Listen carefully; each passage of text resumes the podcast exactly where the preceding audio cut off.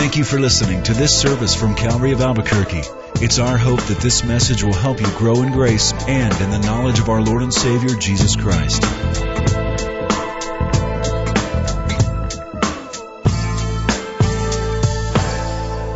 Would you give a warm welcome to Pastor Ray Bentley? Thank you. Wow. Praise the Lord. Good evening. It is a blessing to be with you. We had a great time uh, with all the guys up in the mountains, and but I, I do have to say that up on the mountain it is cold. I'm from San Diego. I have San Diego blood.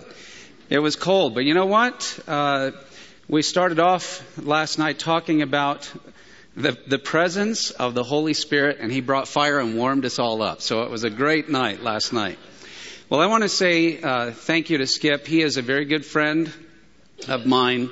He is a powerful preacher. And your church and the reputation of what God is doing in you and through you here in Albuquerque is heard throughout the United States. Skip is a gift from the Lord to the body of Christ. And uh, I thank God for him.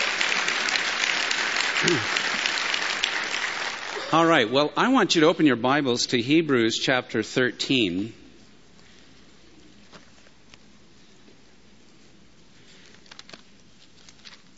We're going to talk about the offering of praise.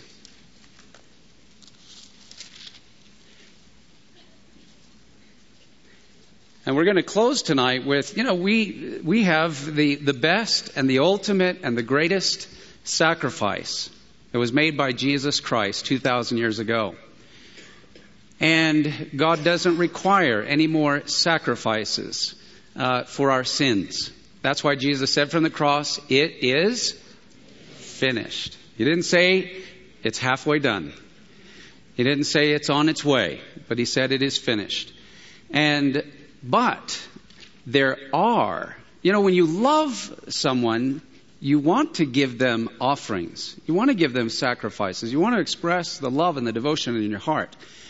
And we're going to see by the end of tonight that there are actually several sacrifices not of animals, no more sacrifices for sin. Christ has done that. But there are other kinds of sacrifices that we can show in a devotion to the Lord. Let's bow our heads and pray.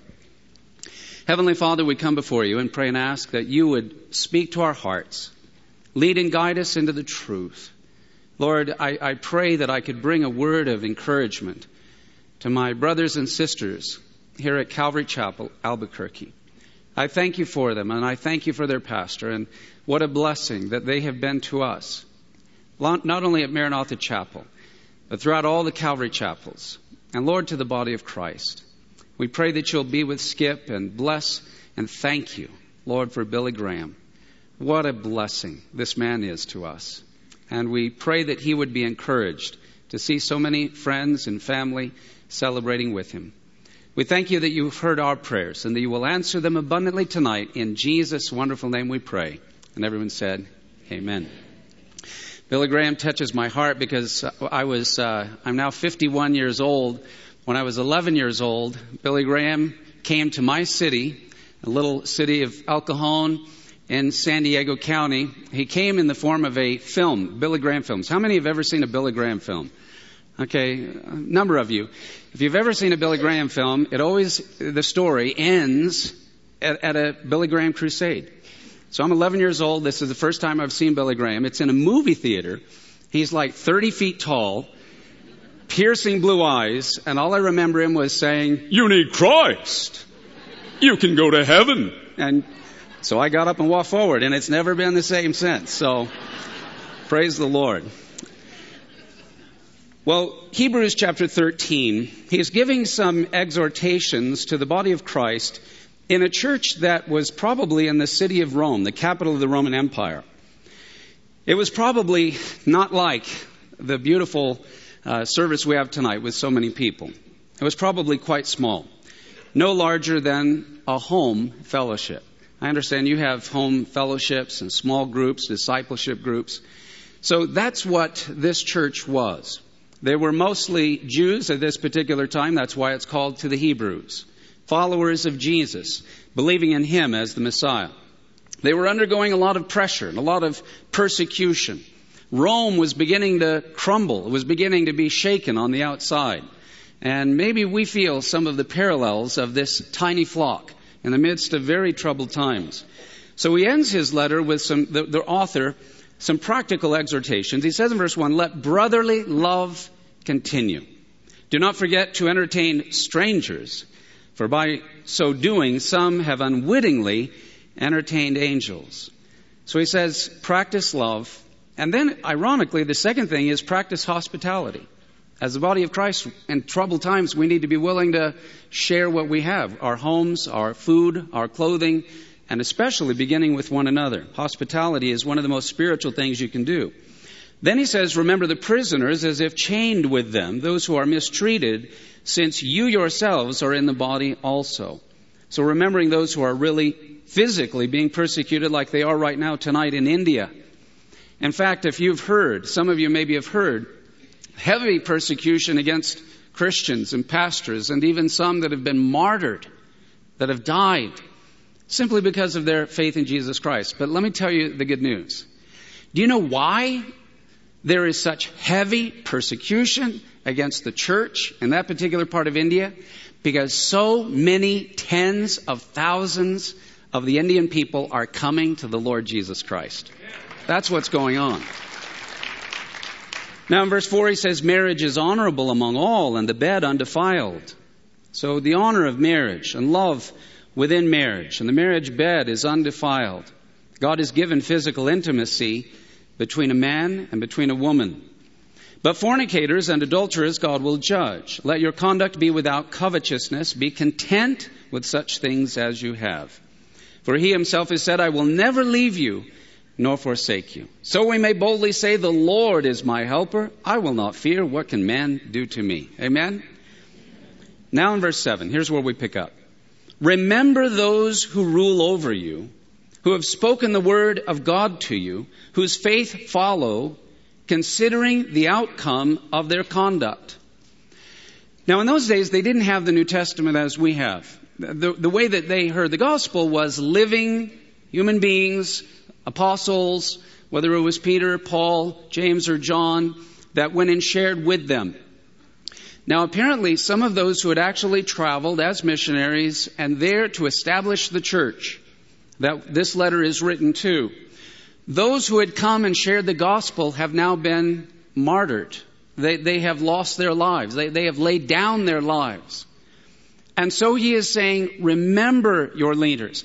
In other words, he's saying, hey, you guys, you, you're, you're maybe being insulted.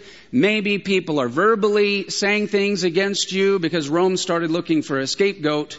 They always want, the world wants somebody to blame when things start going south, especially economically, politically. And you know the history of the church that eventually they pointed to the Christians, started feeding them to lions. That's all historically true.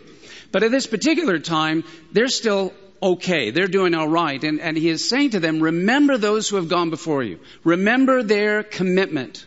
Remember their lives. Remember their example. Remember their joy, that they weren't afraid, nor ashamed of Jesus Christ. They were willing to lay down their lives. Consider the outcome of their way of life. They're in heaven. Now, speaking of Billy Graham, there's another uh, man that is, was part of the Billy Graham Association. Uh, who his name is Sherwood Wirt. Sherwood Wirt uh, lived in San Diego with his wife Ruth for a number of years and became friends of mine and, and Vicky. And Sherwood was actually somebody that was uh, a writer. He he was at the San Francisco Chronicle. He uh, oversaw newspapers and then magazines and articles and books. He was in the, in the world of media, communications, and especially in writing. And God gave him, he came to the Lord late in life, and God called him and said, I'm going to use your skills, your profession, your education, and your background. I'm going to use you for my kingdom. And Billy Graham tapped Sherwood on the shoulder and said, I want to start a brand new magazine. I want it to be the most well written professional magazine that we've ever seen. And I want it to tell the stories of the multitudes whose lives are being transformed by the gospel. In 1958, he started a magazine called Decision Magazine. How many of you have read Decision Magazine? And Sherwood started that. Well, he passed away uh, this last week, and he is 97 years old. And what an amazing man! He had a fantastic memory. Uh, he he wrote a book called Joy. If I don't know if you can get a copy, but um, if you ever want and need joy, how many would like a little more joy in their lives? I would recommend the book by Sherwood Wirt called Joy, and and he. He, he loved me for some reason. I, I don't know why, but he, he had this amazing memory. He knew my story. And I met him one time, and then whenever I would be somewhere and he would introduce me and say, Now, this is Ray Bentley. Graduated from high school in 1975. He became a Calvary Chapel pastor, and then he began. He knew more about my life than I did. I loved Sherwood Wirt. And now he's gone to be with the Lord. And I used to go to him and talk to him. He was a great student of, of history and the church, and I could ask him about any of the great Christian men and women of the last 2,000 years, and he would just tell you these radical, amazing stories and details that you wouldn't get out of the books. They came alive. And uh, he, he just touched me in such a deep way. And he said, Ray, he said, I was raised religiously. He said, but it really was through the gospel that was preached through this man, Billy Graham, that I heard God. And he, came, he says, I became born again. And he goes, it, it was, he goes, I found that God was chasing me my whole life. I believed in God, but I didn't know him personally until I heard the gospel. And so he loved Billy and admired him so much. You know, there's another man in the Bible we're familiar with who also came to the Lord late in life, who was also very religious when he was young. His name is Paul. We know him as the Apostle Paul. And this man, what moved him? He wrote so much of the New Testament. What is the difference maybe between Paul and sometimes you and I? I believe the only difference is that one beautiful day, Paul let God's love totally into his heart. I want to say tonight, it is an amazing truth that God's love is alive, it is active, and it is pursuing. It's a pursuing love. Even now tonight, He actively loves you. Even now tonight, He wants you to know that you are the apple of His eye. That He will never leave you nor forsake you. If you have Jesus Christ in your heart tonight, He says, you are highly favored of the Lord. You are highly favored of Him. He is pursuing you, desiring to fill you and to heal you and bless you beyond your wildest dreams or imagination. And, and he has more love, even when you become a Christian. It's not like, well, that's the end. When you become saved and born again, it's not the end of everything, it's the beginning. God has more love to reveal to you. You have not seen, nor have we even scratched the surface of the height and the depth and the width and the breadth. In fact, it's God's is, is so infinite and He is so big and His love is, is beyond even the universe. And, and do you know how long it will take him to manifest how much he loves you and me? It says in Ephesians chapter 2, throughout the exceeding ages, God will be unfolding more and more and more and more and more. We'll never get to the end of knowing or understanding how deeply God loves us. How many think that's a pretty exciting way to live? God is so good. Paul came to the Lord Jesus Christ late in life. The Lord chased him, followed him, and even though he was a religious man, God continued to pursue him. Paul came to know Jesus personally. He beat upon the door of his heart until finally Paul had to surrender to his infinite love.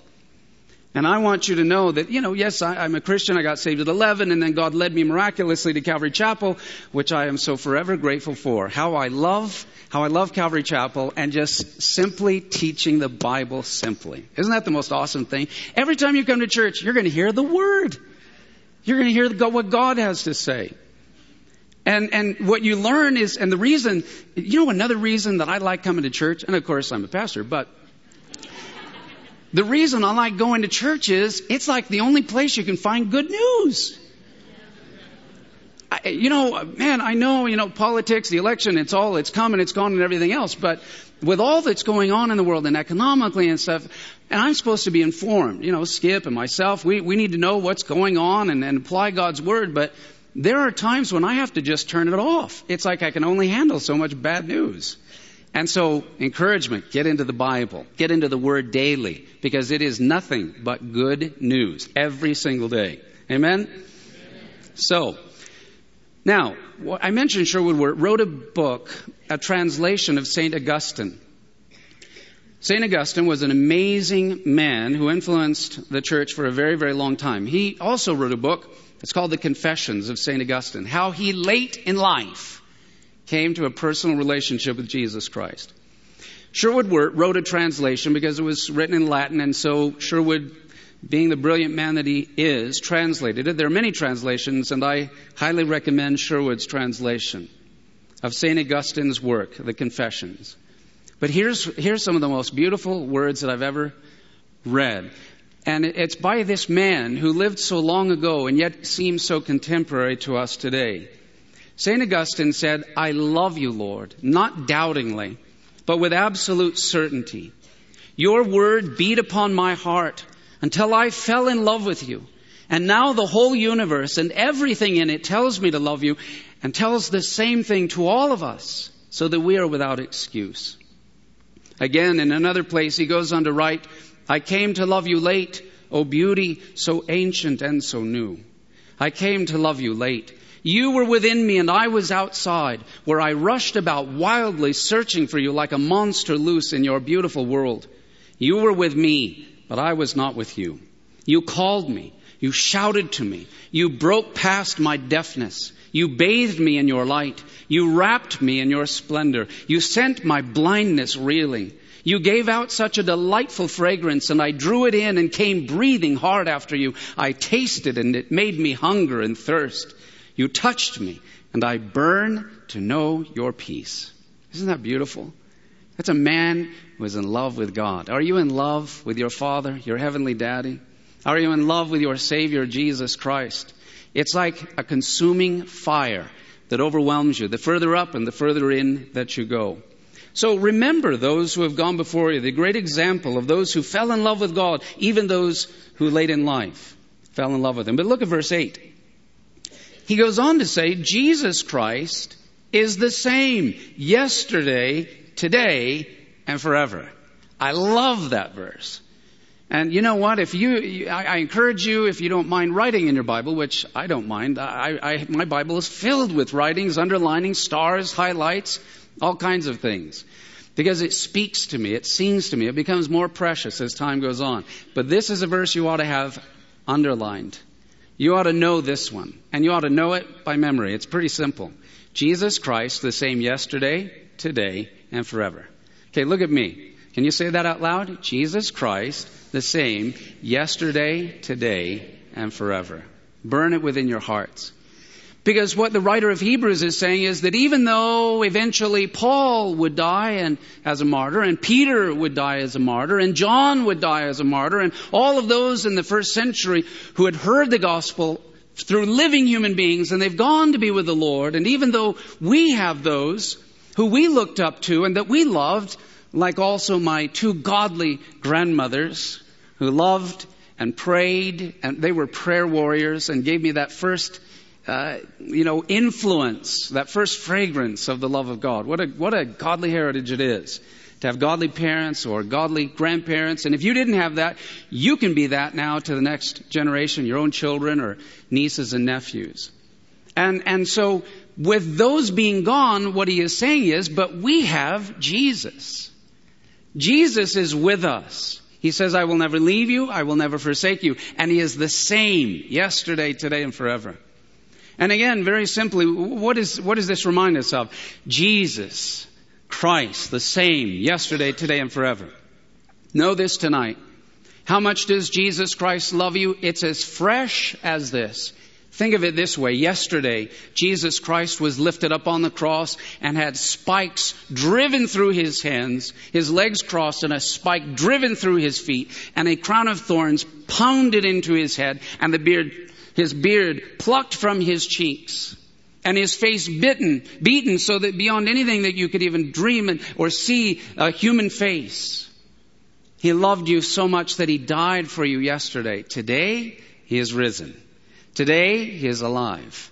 Today he says, I sympathize with you. For I have, as a man, and by the way, when Jesus became a man, he did not just become a man for 33 years and then that was it. Here's the miracle of the incarnation, and believe me, I, I'm, I'm a simple and a humble pastor teacher. I'm no great theologian. But with what I understand, I do share this with you. When God the Son incarnated into human flesh, blood, and bone, it's forever. He became a man forever.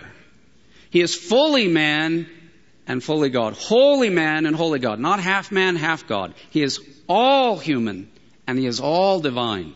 For that same body that was you know, miraculously born, lived a perfect life, was, and then was crucified, buried is the same body that is risen, the same Jesus is the same forever, interceding for you and I. And now who, who sits at the right hand of the Father, whom no man has seen at, on earth, and whispers into the Father's ear and prays for us, for he knows what it's like to be tempted in all ways as a human being, and yet he without sin. He feels what you feel. He knows what you go through. He cries when you cry. He rejoices when you rejoice. But Jesus Christ is the same yesterday, today, and forever. Now in verse 9. In these verses, he says, Do not be carried about with various and strange doctrines. For it is good that the heart be established by grace, not with foods which have not profited those who have been occupied with them. Now, he doesn't exactly tell us what these strange doctrines were. They had something to do with eating, and if you do this, or you eat that, or you don't eat that, then that's better. Uh, or you're more spiritual. And somehow, you know, that you're, there's first class spirituality and second class spirituality and all the rest. No, there's not. Either, either you're in the family or you're not in the family. If you have Jesus, you're in the family. And we are brothers and sisters. And I, and I love, don't you love being in the family of God? I have millions. I mean, in fact, go beyond millions. Right now, today, in the biggest, broadest sense of the term, of those who claim to know Jesus Christ, there are about two and a half billion people who say that they are Christians and followers of Christ. Do you realize how many brothers you have? How many sisters that you have? It's amazing. What an awesome family that we belong to. Now, he says here, what makes us one is we are established by grace. It is, not uh, by something that we have done. It is by the amazing grace of God. That God has done everything for us. Salvation is a gift. You can't earn it. You can't pay for it.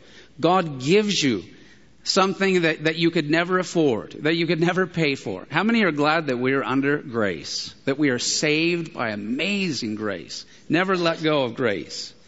The grace of God is so beautiful. It's so wonderful. It's so marvelous.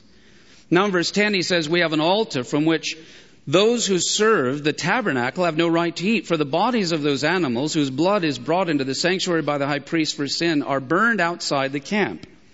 And therefore Jesus also, that he might sanctify the people with his own blood, suffered outside the gate. Therefore let us go forth to him outside the camp, bearing his reproach. For we have no continuing city, but we seek the one to come. Now, just for a moment here. He says, therefore, let us go forth to Jesus outside the camp and bear the abuse he endured. Now, let me, let me just say this. When, and, and having been to uh, uh, Israel and, and to Jerusalem, you've got the, the Mount Zion, the holy mountain, and then on top of it you've got the Temple Mount, and around the Temple Mount and, and the holy mountain of Zion, you have the walls of the city of Jerusalem. But there is a certain sacrifice that for the Day of the Atonement, they were to take the, the body of that animal that had been sacrificed outside the gates of the city. For it was not in any way to have that sacrifice there within the gates. And, and what is amazing is, you know, and, and have seen uh, the reenactment of the story of the gospel and, and the Via Dolorosa as Jesus walked his way inside the walls of the city of Jerusalem carrying his cross, literally through the marketplace. The, the Romans, I mean, right where people are trying to buy food and, and exchange commerce and just make a living, they would drag these poor, on this particular day, three prisoners. And there's, you know, women there and children there and merchants there. It was a public humiliation. The Romans were doing it because they were saying, see what happens to you if you disobey us? We own you. You are ours. We control you. It was a public humiliation. But as Jesus made his way through the streets, he eventually came to the northern Damascus gate of the city walls. And guess what? He led, he was led, those three were led outside the walls of Jerusalem. And Golgotha was outside the wall of the city of Jerusalem, just like it was in the Old Testament on the Day of Atonement. And there, it's almost like a physical picture of God's heart being broken and weeping for the uh, physical rejection of his son Jesus, who outside there is being lifted up on the cross. By the way, the only sacrifice humanly that God ever accepted was his own son. No other, no other man, no other woman, only his only begotten son. For God so loved the world, he gave his only begotten son. And there Jesus willingly gave his life. And from the cross he prayed, Father, forgive them, for they do not know what they are doing. He loved to the end. He loved Judas, even when he offered him some bread and, and, you know, dipped the bread in the sauce, it was an offer of friendship. Judas refused. The, the only ones who, who don't know the Lord are the ones who just absolutely refuse. On his part, he's offering. And on that day, because of the love of Jesus, and here these Roman soldiers just going through their job and watching this whole thing go on, and the, the darkness and the thunder and the lightning, and then it's raining, and everybody leaves, and the Roman soldier that had to stick the spear up through his ribs and the blood and the water that flowed out at the end of that day, that Roman soldier, I, I don't know what that guy had been through, how many executions he'd had to be at, but he stood there on that day and said, Truly, this must be the Son of God. He didn't know, he didn't know anything, but he saw can you imagine Jesus, the Messiah? And above his head, the other guys had their crimes, the capital crimes for which they were being executed. Jesus also. And what was written above his head? Jesus of Nazareth, the King of the Jews. That was his crime. And for that he died. And even there he said, Father, forgive them. And a Roman soldier's heart broken. One day we're going to get to heaven and, and there's millions of people that I want to hang out with. But, you know, I'd like to make a date with you guys.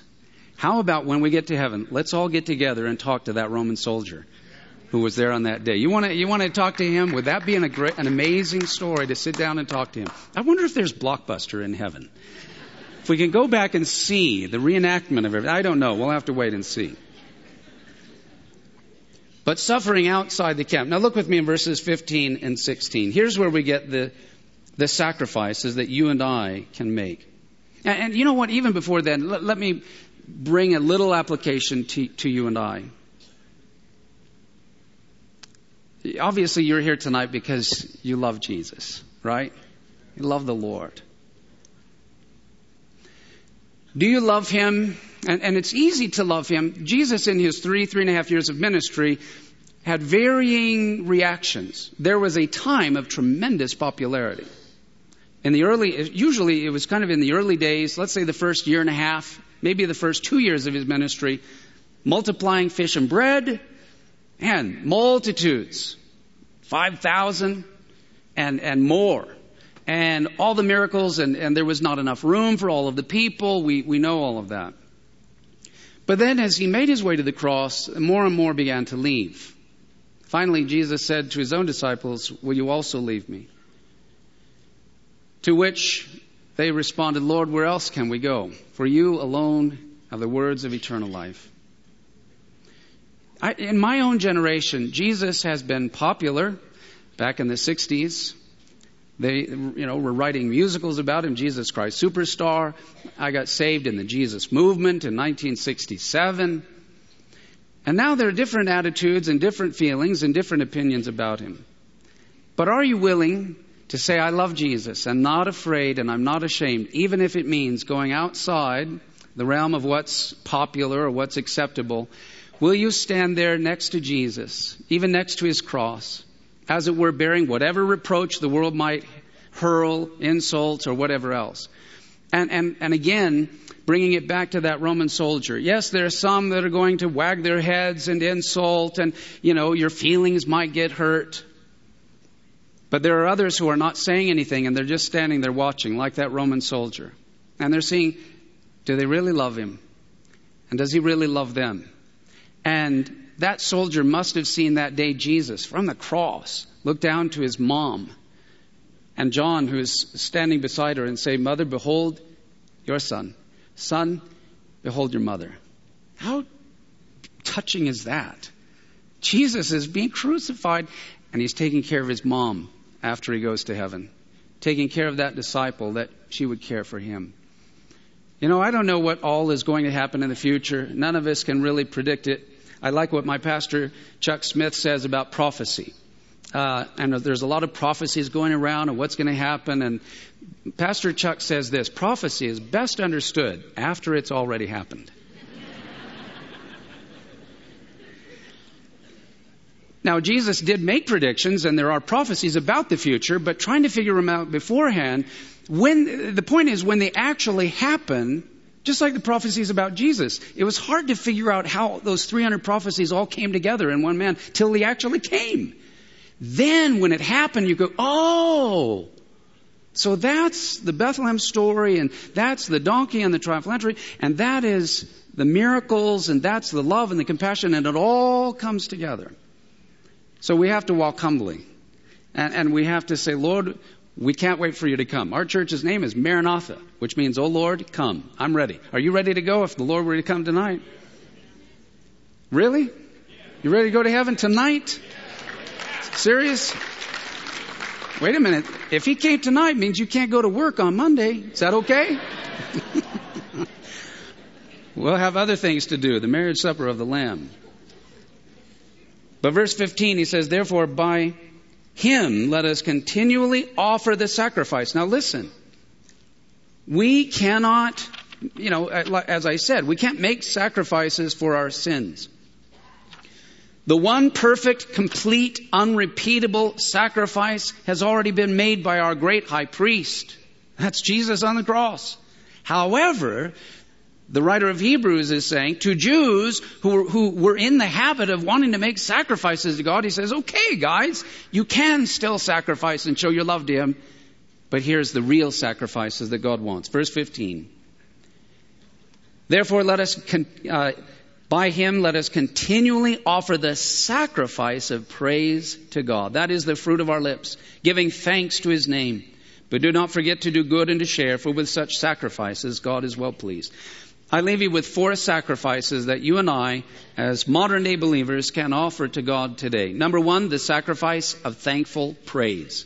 Just saying thank you is so powerful.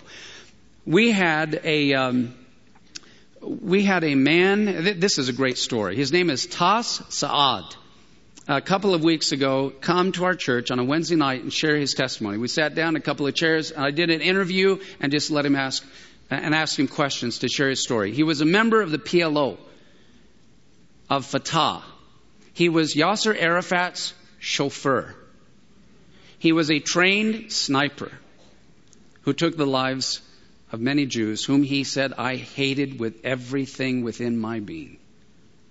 Eventually, he made his way to America. Long story short, he's working as a young man still in a French restaurant.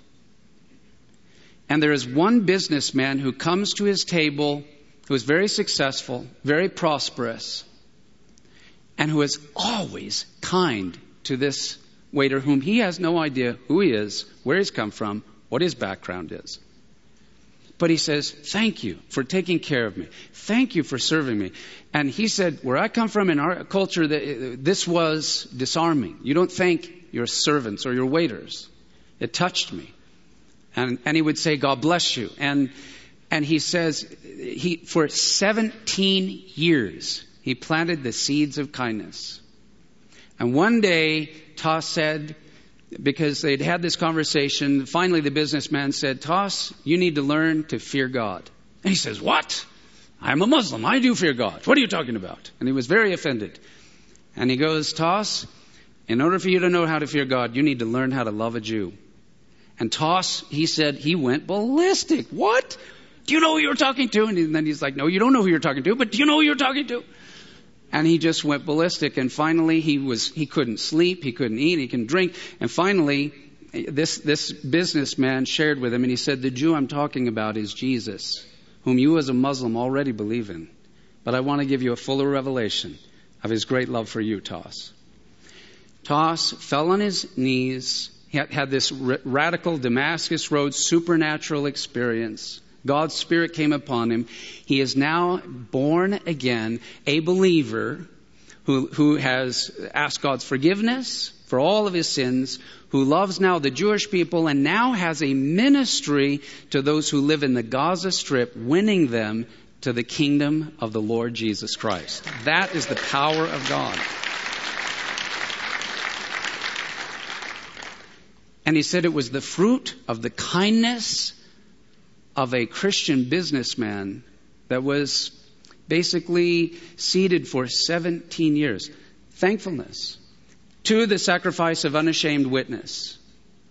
How many of you, did you know that 95% of all Christians have never led another person to Jesus Christ? 95% have never led another person to Jesus Christ. Now, how many of you know someone, either in your family, they're a friend, a relative, coworker, or a neighbor, who as of yet does not know the love of Jesus Christ? Anybody? You, you can, all right. Let me give you a challenge.